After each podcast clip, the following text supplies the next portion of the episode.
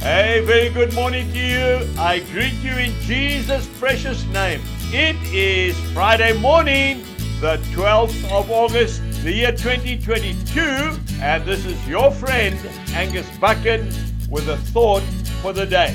Acts chapter 13 and verse 47. For so the Lord has commanded us, I have set you as a light to the Gentiles, that you should be for salvation to the ends of the earth. And then we go to the book of Isaiah, chapter 49 and verse 6. I also give you as a light to the Gentiles, that you should be my salvation to the ends of the earth. You and I have a responsibility. We have to show the people who are lost the way home. And John chapter 8, verse 12 Jesus is the light of the world.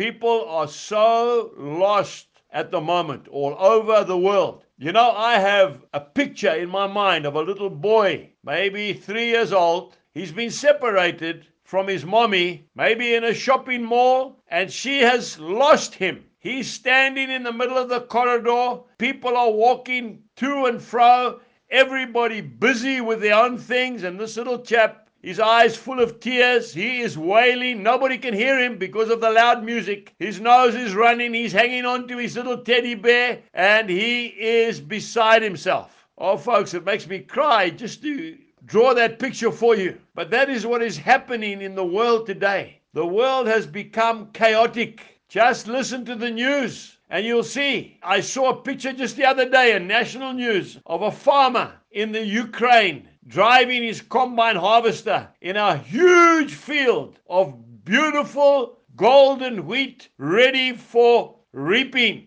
But he's trying to avoid the craters in the middle of that field that have been formed by Russian bombs from warplanes. And they were flying over his head as he was trying to harvest his crop. Madness! People are groping in the darkness like never before. They cannot find a way out of this jungle. It has no roads, it has no lights. But Jesus says that you and me today, we have to tell them that He is the way. John chapter 14 and verse 6. We have a responsibility. We've got to get hold of that little boy and take him to his mommy. She is beside herself. She doesn't know the way. We have to show them the way. It's a case of all hands on deck. Old age pensioners, don't sit in that waiting room. You're not doing any good there. Tell people about the way. Young boys and girls at school, be bold, be brave. Tell people